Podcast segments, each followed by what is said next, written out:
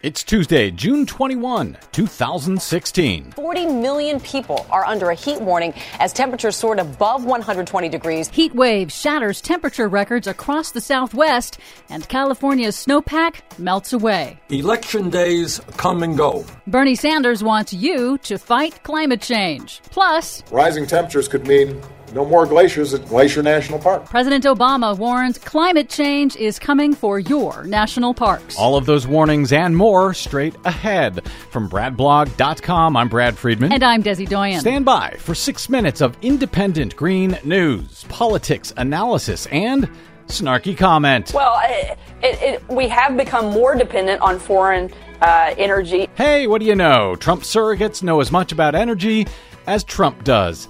This is your 700th Green News Report.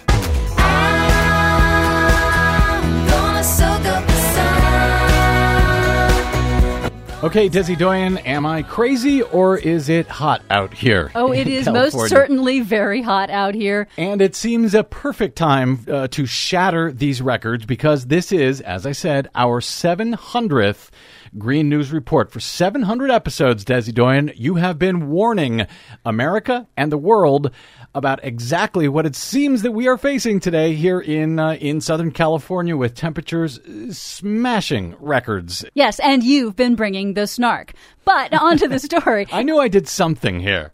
A record intense heat wave gripping the Southwest has shattered multiple heat records and brought extreme fire danger across California, New Mexico, and Arizona. In Arizona, claiming at least four lives. Now, typically the young and elderly are most at risk from heat waves, but these deaths were all hikers in their 20s. It was so hmm. hot outside that airlines diverted flights away from Phoenix due to the excessive heat, according to ABC News. Remarkably, even airplanes have been affected. Airlines delaying some flights Sunday because at 120 degrees, the air is so thin it creates lift problems for planes. Numerous studies have now shown that man made global warming is already increasing the risk of such extreme heat events, now five times more likely to occur. The record heat wave is also creating extremely hazardous conditions for firefighters battling hundreds of wildfires across nine states in the West amid triple digit temperatures. One small spot of good news firefighters at a fast growing wildfire near Santa Barbara, California have succeeded so far in preventing the fire from reaching an ExxonMobil oil refinery. Well, that's good. Unfortunately, the U.S. Drought Monitor has issued another ominous report for California's record five year drought.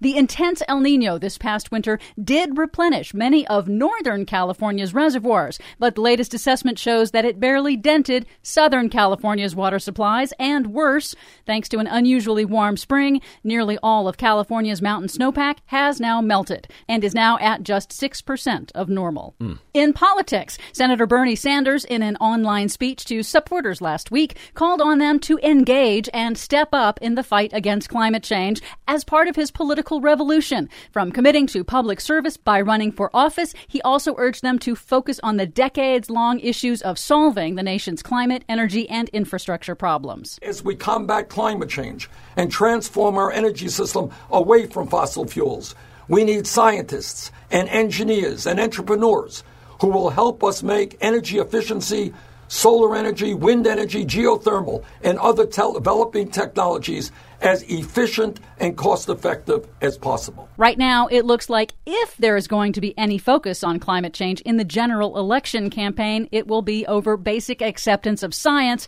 rather than the policy discussion of what to do about it that we really need to have and that Americans need to hear. And more surrogates of Donald Trump telling people that energy costs more now than it did when Obama came to office. Which is not true. Which is not true, and that we're more reliant on foreign energy than before he came to office. Which is also not true. Correct. Finally, this August marks the 100th anniversary of the National Park Service, and President Obama made the case for protecting our public lands and our national parks during a family trip to Yosemite National Park over the weekend, where he said the biggest challenge will be protecting these treasures from climate change. Yosemite's largest glacier, once a mile wide, is now almost gone. We're also seeing longer, more expensive, more dangerous wildfire seasons, and fires are raging across the West right now. Rising temperatures could mean no more glaciers at Glacier National Park. And that's not the America I want to pass on to the next generation. That's not the legacy I, I think any of us want to leave behind. Obama also said that our parks are huge economic engines. Every $1 invested in managing the public lands delivers $10 to local economies, 6 million jobs in the $650 billion outdoor recreation industry. Thank you very much, Desi Doyen, for this, your 700th Green News Report. you um, too. Amazing. Uh, for much more on all of these stories and the ones we couldn't get to, please stop by our website at greennews.bradblog.com. And my thanks to those of you who have stopped by bradblog.com slash donate to help us do what we do here now for 700 episodes over, mm, I think, eight years. I'm Brad Friedman. And I'm Desi Doyen. And this has been your Green News Report. I'm gonna soak up the sun.